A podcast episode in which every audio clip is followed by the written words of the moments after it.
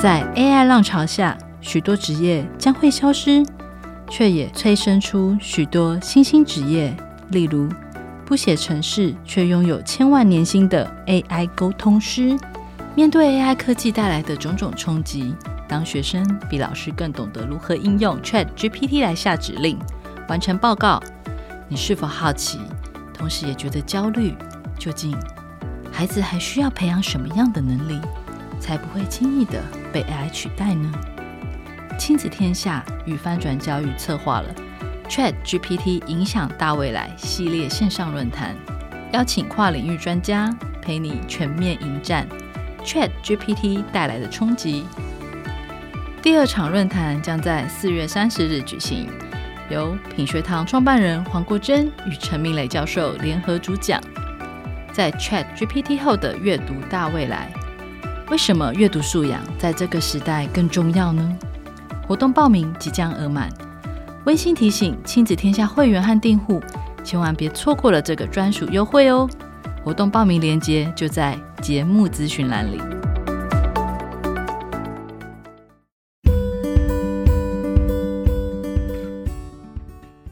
各位亲子天下以及翻转教育的听众朋友们，大家好，欢迎收听《当 ChatGPT 遇上 PBL》的特别企划——台湾挑战篇。我是翻转教育的主编邵文。当 AI 已经可以比人类更会考试，甚至打败百分之九十美国律师的资格考生；当知识供过于求，AI 比人类更懂得综整知识及推理的时候，哦，在现在或是未来这个时代，到底需要怎么样的能力跟人才？亲子天下与翻转教育特别企划邀请各领域的专家从不同面向带领家长及老师重新看待孩子们的学习与教学。在前几集当中，我们从教育产业的冲击、美国 PBL 的经验借鉴以及家长端的阴影来看呢、那这一集我们要把视角拉回台湾的高中教育现场。其实，在一零八课纲上路三年多以来啊，台湾其实有很多的学校以及老师们非常努力的在教学上做出一些改变，希望打破过去传统单向的知识传递，而能真的让学生在课堂上。学习怎么样把知识用出来啊？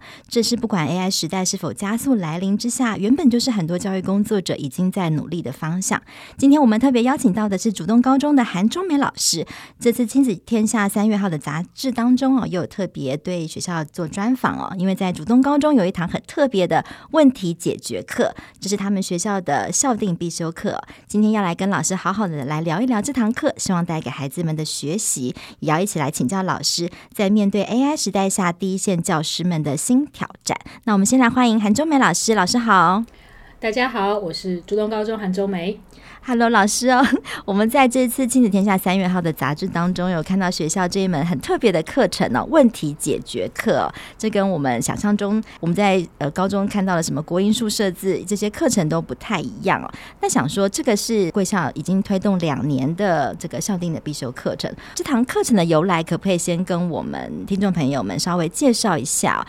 至于我们学校为什么会有这门课，其实，在一百零五学年度的时候，竹东高中就已经启动针对一零八课纲校定必修的讨论。那个时候呢，我们在跟各科老师讨论说，希望学生可以变成什么样子，也就是学生图像的时候，就发现说，哎，我们希望学生可以具备的能力很多，但是有一些好像在现有的课程或是在未来一零八课纲的这个固定课程里面，其实也还是很难有时间好好教导的能力。那可能包含像阅读理解以及问题解决，所以那个时候我们就把这两两门课定定为校定必修。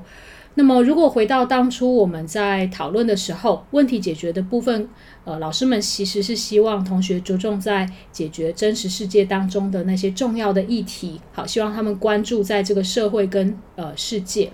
那所以我们的问题解决的课程，这样子看来的话，学习目标其实是让学生学到如何解决复杂而陌生的问题。这样子的问题可以是重大议题，好，比如说我们如何更有效率的减速与减碳。那当然也可以是对自己至关重要的问题哈，比如说我如何可以健康而有效的减重或是减脂。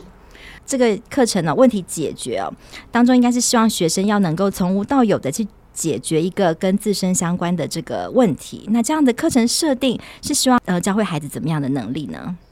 从这边来看的话，我们希望学生会学到的能力，就会牵涉到要解决复杂而陌生的问题，尤其是像呃环境或是社会永续方面那么复杂，那到底需要什么样的能力呢？好，大致上我们呃去看了许多的呃业界的课程，就发现说好像有四个能力，好，比如说设计思考，好，第二个是系统思考，那当然需要团队合作，好，跟专案管理。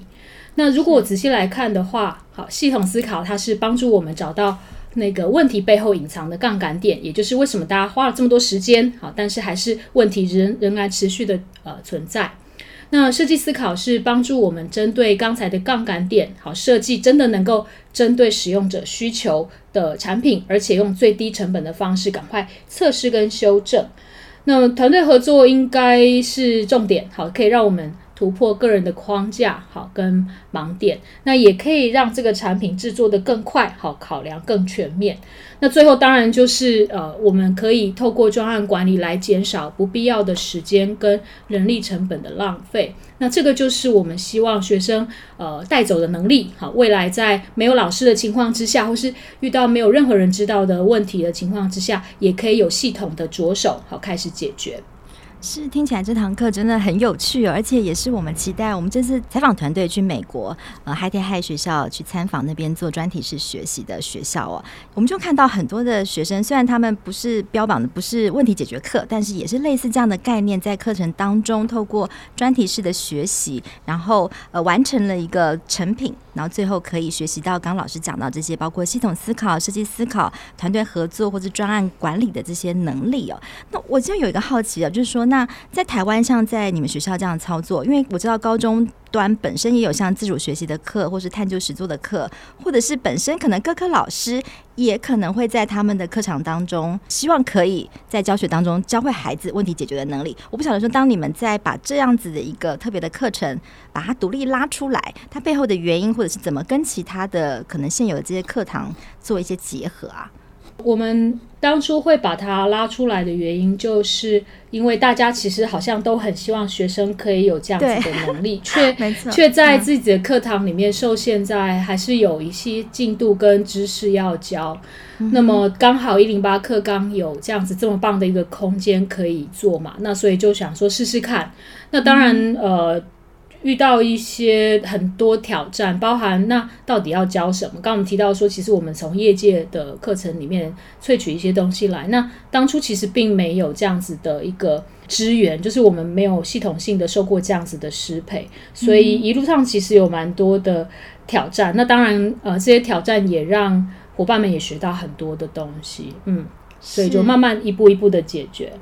就是你们自己也在过程当中在解决这个真实世界的问题，对不对？要怎么去教会孩子学会这个问题解决的能力？我们一步一步的来谈哦。对，因为我们最后我们这是在杂志当中看到学生的一些作品，我觉得是非常的惊艳的，很有趣哦。呃，包括刚刚讲的他们真实切身相关的，怎么去设计一个帮助自己、帮助同学减肥的 app，或者是怎么样戒除脏话的 app 等等哦。看起来孩子们蛮有想法的。但是我通常我们在看到台湾老师在带领这种专题的时候，其实。很常碰到的一个问题是，面对到了学生，可能就是觉得自己就是没有什么想法，或是没有什么想要解决的问题，或者是他想抛出来一个问题，但是光要去协助他厘清以及界定这是不是一个值得去解决的问题，就要花掉这个可能课堂整个大半的时间哦。那包括老师本身要必须要很会去带领一个题目的讨论，从开放到收敛。我不晓得说这个会不会是你们一开始怎么去克服这个问题？有碰到类似的状况吗？呃，有的，而且其实不是只有学生，因为我们的课程 在发展的时候，我是希望呃，就是加入的老师自己也试着去找一个问题来经历这样子的历程。老师，那老师们一开始也是说，先做，我我没有问题要解决啊，嗯、我就说，那就是学生也是会有这样嘛，他也没有什么问题要解决，那才是最大的问题。明明我们这个世界就有很多。我们想要改变的事情，对，那呃，所以回到学生的这个部分，像这一类专案式的学习课程，不只是我们的问题解决，像我的探究实作也好，甚至我的呃自己专业上面生物科的课程也好，也都有呃需要长期投入的这一个专案。那所以我觉得最重要的是他的动机是不是可以延续，然后它持续，而且是越来越热切的这个投入，这个是我觉得老师们可能会最关键的，否则到后面可能会觉得好像都是我在推动学生啊，学生好像就是推一步走一步这样子，然后也竞争不过其他考科的时间。那所以我们在这边用了几个元素，就是第一个是呃，一定要让学生充分的觉得这个产品好，或是这个专案是属于他自己的，并不是在老师的指示之下。呃，去进行的，我们只是呃帮助他，但是他怎么去做选择是完全是他可以做。那所以我们在定题的时候是完全的自由选择，他可以选任何主题，只要符合两个条件就好。第一个是要真正是困扰他们，他说得出困扰他们的呃具体的样子是什么。第二个是他们自己尝试过，或者是呃很多人都尝试过，但是仍然造成。困扰，只要符合这两个，什么都可以。所以，我们是呃，除了这个戒除脏话的 app 之外，还有各式各样可能一般老师听了之后会倒吸一口气的主题，但他都还是可以选的。可以举例吗？比如说，他们想要做那个娱乐用大麻合法化，他们说得出来困扰他们具体困扰他们的是什么就可以。那还有就是，他们可能针对班上一些呃。呃，跟学校之间的互动，他们也觉得有想要改的。那一般老师可能听到也会倒吸一口气，说：“哎，你们要不要去选另外一些主题？因为怕处理上面会有一些纷扰啦。”哈，那但是在我的课堂上，我有特别跟我所有的写作老师就讲说，在他定题之前，你都要完全尊重他自己的选择，因为我们相信同学在选择的过程当中，他自己就会评估哪一些是值得他投资时间的。嗯，但是呃，但是他们有完全的自由，不代表我们是让他从一片空白里面想到主题。那么，不只说从空白中找到主题是困难的，我们还加上时间限制。学生是走到教室之后才知道自己要自己找主题，也就是说，他可能要在三十分钟之内想到一个主题，然后要投资就是一学期，这有点像相亲之后就要结婚的感觉，所以呃，不能从一片空白里面让他找，很为难他。所以学生如果说老师我想不到也是很正常的啦。那所以我们课程有准备三个平台，让他一边看一边想，不一定只能从里面，但他可以从里面想哈，比如说。戒除讲脏话这件事情也是他们想到，并不在我们的平台里面。嗯、那我们的第一个平台是我们有一个课程资源的整理网站。嗯、那这个网站除了讲啊、呃，刚才我们讲的这个四个设计思考、系统思考那四大面向的一些简介的影片之外，我们也设计呃了很多，就是本来就有在关注环境跟议题的平台的一个集合。比如说像公司的独立特派员呐、啊，好做社会企业的社气流。那当然还有呃微笑台湾，像这样有收集，已经收集了很。很多案例的这个平台。那第二个是我们已经建制了大概有三年的这个脸书社团，它本来在老师们就一直在收集很多团体正在倡议的各式各样的面向的这个专案呢。那甚至有一些呃产品，包含这个社会企业的产品或是具体的产品，他们也都可以去。呃，讨论跟发想。那第三个就是公民提案平台。那我觉得公民提案平台是很好的一个平台，就是大家都在提的，就表示大家都在关注。那既然一直提，就表示前面人都失败，所以它其实是一个很好的思考来源。那这个其实发想的部分就会对他们来讲变得很简单了，就不会说哎，我老师我想不到这样子。那真的想不到，我们可以再带着他从早上起床开始，开始慢慢想，一路想到睡觉的那个整个流程，一定有很多他想要改变的不方便的地方都是可以的啊。好，那这个是发想的部分。那当然后面还有很多的，呃，就是一系列课程里面，呃，带着他们慢慢去这个收集资料啊，好，然后重构这个问题，好，那从开放。到收敛去找这个题目的部分，那后面其实就是怎么去精炼他的问题。嗯，了解。其实老师刚刚给了蛮多的方法跟方向哦，不是让他们从一片空白当中去想，这个对孩子来讲想当然是困难的。所以你们提供了一些呃参考的主题呀、啊、倡议的一些专案来做，让他们做一些引导。而且在有限时间下，说三十分钟之内，所以他就必须得在三十分钟内就是要设定好一个主题。哦，没有啦，嗯，我们有几。一个工具，让他们逼着大家去想出更多想要做的事，所以他们并不是想出一个，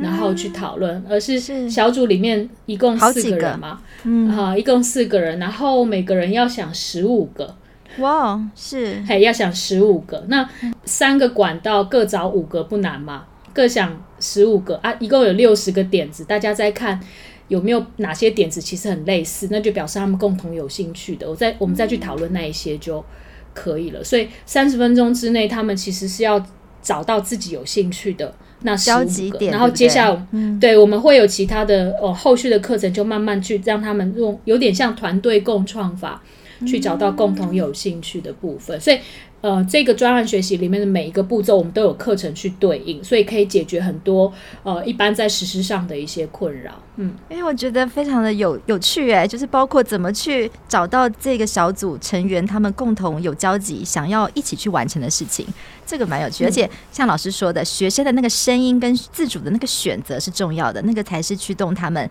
要承诺一个学期，就是不能够随时的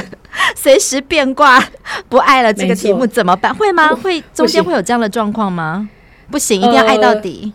呃，呃，没有没有没有。没没有规定他们一定要到底，但是他的一开始要做的主题，等于是我们共同的一个承诺，也就是说，老师逐周都投资时间帮他理清这个问题，所以他不能走到一半就突然说他呃不做了。他可是他如果他说得出来原因，然后也看得出来困难，而且从这个错误的选择当中学到呃他为什么当初呃找错了一个题目，那可以帮助他未来在评估的时候更好。的时候，我们就会呃试着去做呃题目的这个更动跟调整，但是他们就要付出代价，因为呃他等于浪费了所有呃老师的这个时间，还有课堂上的时间，所以他们有一些呃就是他们要自己去赶上前面，因为我们后面就会有资料收集啊、案例分析啊，那这些的东西他如果要改，他就要自己去把它补起来，那所以会有很大很大的时间成本，呃是可以改的，嗯。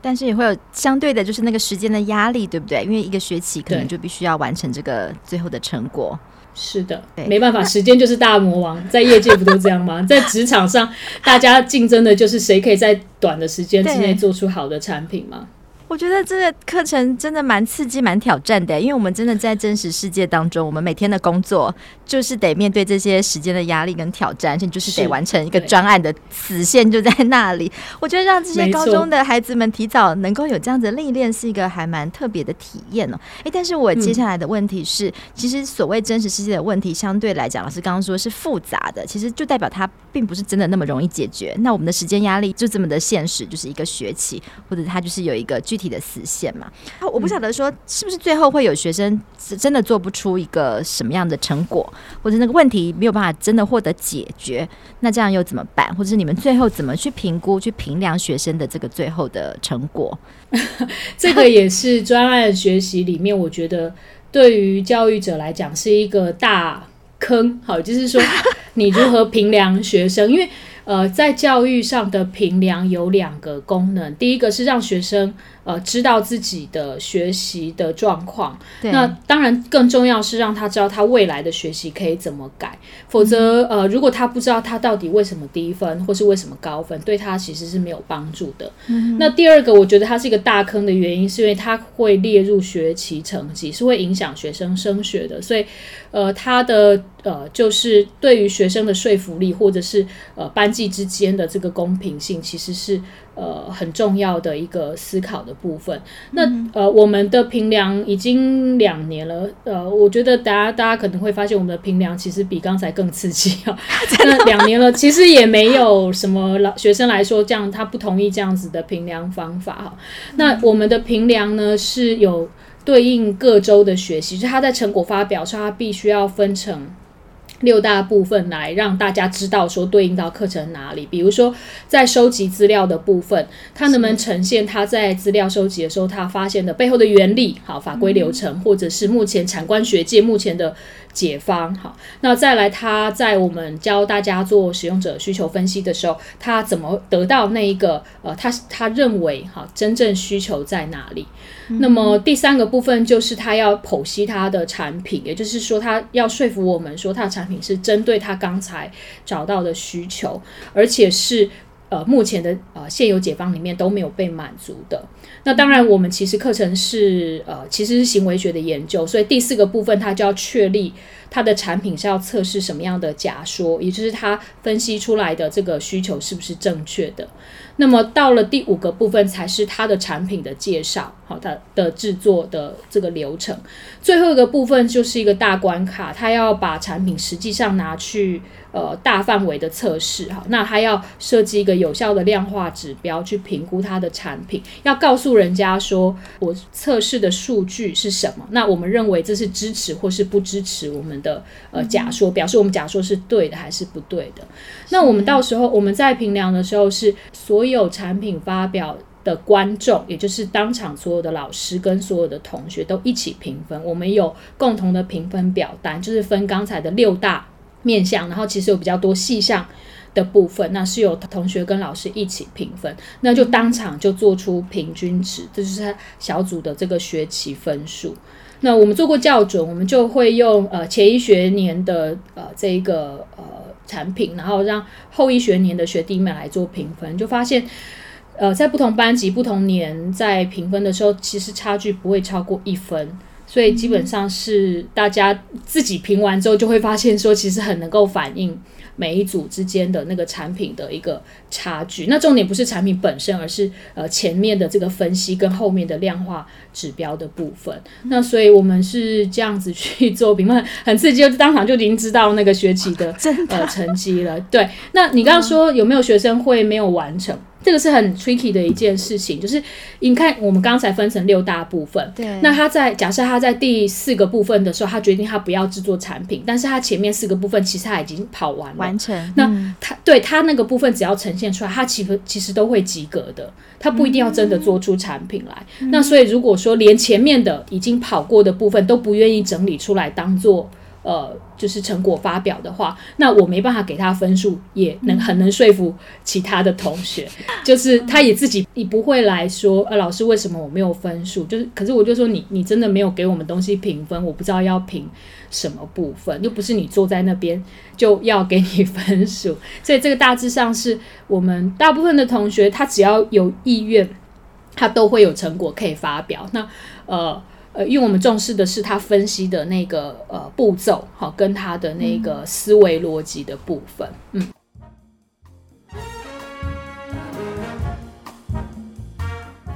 是是是，有六个面向。老师可以帮我们举个例子吗？可以以你们这次可能同学的的作品里面来讲一下，就是来举个例子好不好？就是他是怎么样完成从刚刚讲的收集资料到了解使用者的需求，然后最后完成了一个什么样的的成品？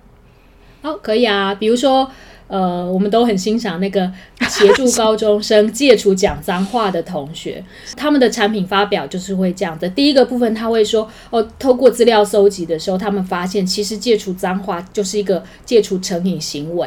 那么目前的呃解放都是比较模糊的建议，不太像那种像戒烟啊、戒酒啊，都有很呃有一些 App 或是有一些团体，甚至有医疗行为在。帮忙，那他们可能第二个部分就说，哦，其实讲脏话的人，他真正的需求可能是要建立某种个人风格，或是让他的同才觉得自己呃很厉害，可能相对来讲是建立自信的一种方法。那久了就变成是一个习惯，甚至自己没有注意到的。嗯、那所以他们可以去，比如说移植、戒除、戒烟、戒酒，或是呃，就是饮食控制的那样子的 app，或是呃设计来。做这件事情，所以他们觉得说，其实好像应该透过具体可见的成效，就像减肥，每天量都看到自己这个腰小一点点，哈，体重轻一点点，就很能鼓励嘛。那互相揪来说，哎，我们来那个去运动啊，好，好像也不错哈。所以透过朋友互相鼓励，那也可以透过比赛跟排名，哈，来提供成就感。所以他们就。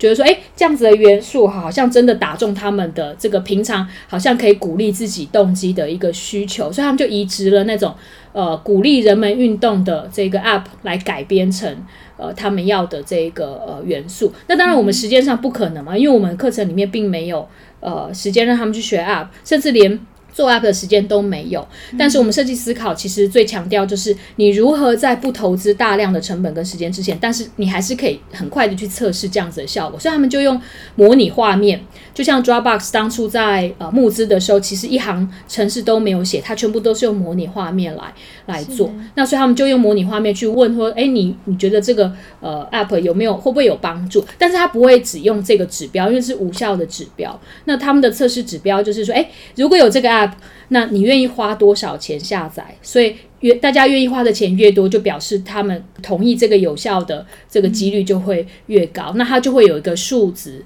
呃，就是比如说他平均愿意花大概一百块来买这个 app，那就可以跟大家说明，这是它整体上面的那个成果发表里面对应我们六大部分的一个说明。对，我们那时候看完觉得这个这一组让我们特别的有印象，就是他们要戒除脏话，嗯、所以他们也对于自己。这样子行为是有一点自觉的，是吗？就是他们当初怎么讨论出这个 这样子的一个问题啊？我觉得蛮有趣的。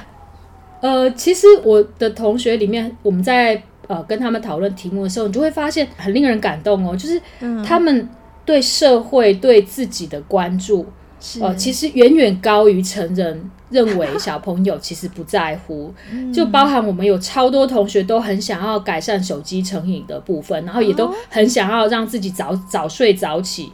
然后很希望自己可以好好学习。那他们都很在乎这些事情，那甚至像这个金钱管理啊，这些都有呃很多同学，所以。他们真的很多困扰是放在心里，但是没有得到协助。他们那时候也只是说，他们有这个想法，有那个想法。那他们真正想做的是什么？那他们就说：“哦，我觉得，哎，讲脏话了。”我说：“真的哦，那我们就来做。”他说：“好啊，好啊。”哈，就是 其实都不用去设定说这个主题会不会有发展，因为所有主题都是好主题，只要是真实的困扰，然后他愿意投入，都会是好主题。嗯、是，这让我想到我们这次三月号杂志，我们的标题是“玩真的学更深”哦，就是我觉得，哎，他们真的是在玩真的的那种感觉，嗯、就是那是真实的一个问题哦。因为我自己发觉，在教育现场，很多老师就最常反映的是孩子们的学习动机不足的这件事情，其实让老师经常在教学上面也会觉得有一点无力啊。不晓得是不是因为这样子的教学方式的特质，让他们。感觉上是在在找回那个学习的动机跟意义感上是特别的不一样。你是有发现，在这两年来，孩子身上在学习就是有这样的课程跟没有之前的差别吗？哦，有哦。因为我们的课程，或是呃，应该是说我手上的专案式学习的课程，其实都运用了青少年他们其实喜欢接受挑战，然后可以从察觉自己对社会的帮助而得到更大的成就感这样子的元素去设计。所以其实只要老师是真心的期待跟欣赏他们的学习，而且有。老实讲，是要面对，即使是我们当做高中生的时候，我们可能也做不到这样的事情。然后看待他们面对挑战，然后从困境里面得到学习的成就，带着他们去看到老师也很期待，我们也也不知道答案是什么，然后我们可以一起做得更好。他就会投入很大的呃心血啊、时间啊，然后脑袋都空掉了，他们还是愿意继续投入，这是很惊人的一件事情。老师，刚你讲说要真心的期待跟欣赏，是不是也有曾经发现你不是真心的要欣赏他的答案，或者是就如果当他发现你有已经有一个预设的答案，他就不愿意花那么多时间在这件事情上面？其实连成人都是一样，就是假设我们呃很热诚的去做了一件事情，然后但是我们发现其实并没有不好，只是不符合对方的期待，那我们其实就会觉得说，那我为什么要继续？好，那如果都已经有标准答案，或是有正确答案，那老师你可不可以告诉我就好？那为什么我们还要做？所以，呃，青少年已经到了那种他可以去了解，其实他的时间是不是是为了他自己而花，还是他是为了老师在做这件事情？所以，这是我觉得在专题式学习或者专案式学习里面，对于老师最大的挑战，就是我如何让我自己知道，说我所评估的。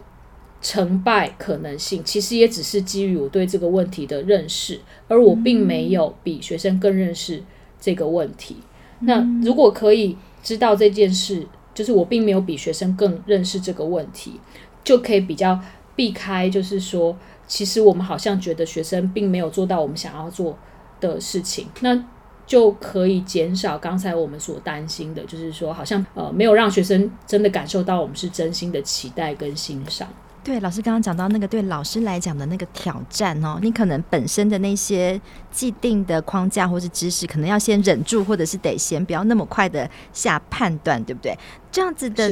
带领下面哦，你觉得老师本身需要具备什么样的能力？因为可能这样子的教法，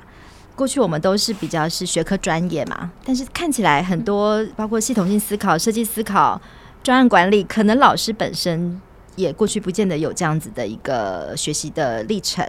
那通常你们是怎么样的去协助老师们，或是一起完成这样子的课程跟带领？这个是老师们很常有的一个回馈或是反馈哈，嗯、就是他们会觉得说。学生万一问出我不知道的事情怎么办？我又不是学这个的。呃，另外一个面向反而很有趣，是老师们并不担心他们不太知道系统思考，他们可能觉得自己会，就是因为我们常常碰到老师觉得说学生不会批判思考或者是怎么样。那如果回到学科专业的话，老师的学科专业在这门课反而会是一个阻碍，就是我特别怕呃学生所 所提的专题是。就是老师们的这个呃，就是专长。因为假设对啊，如果今天我是一个生物老师，那学生他的主题可能跟外来种或是这个生物有关，嗯、那我可能会很忍不住的用我已经知道的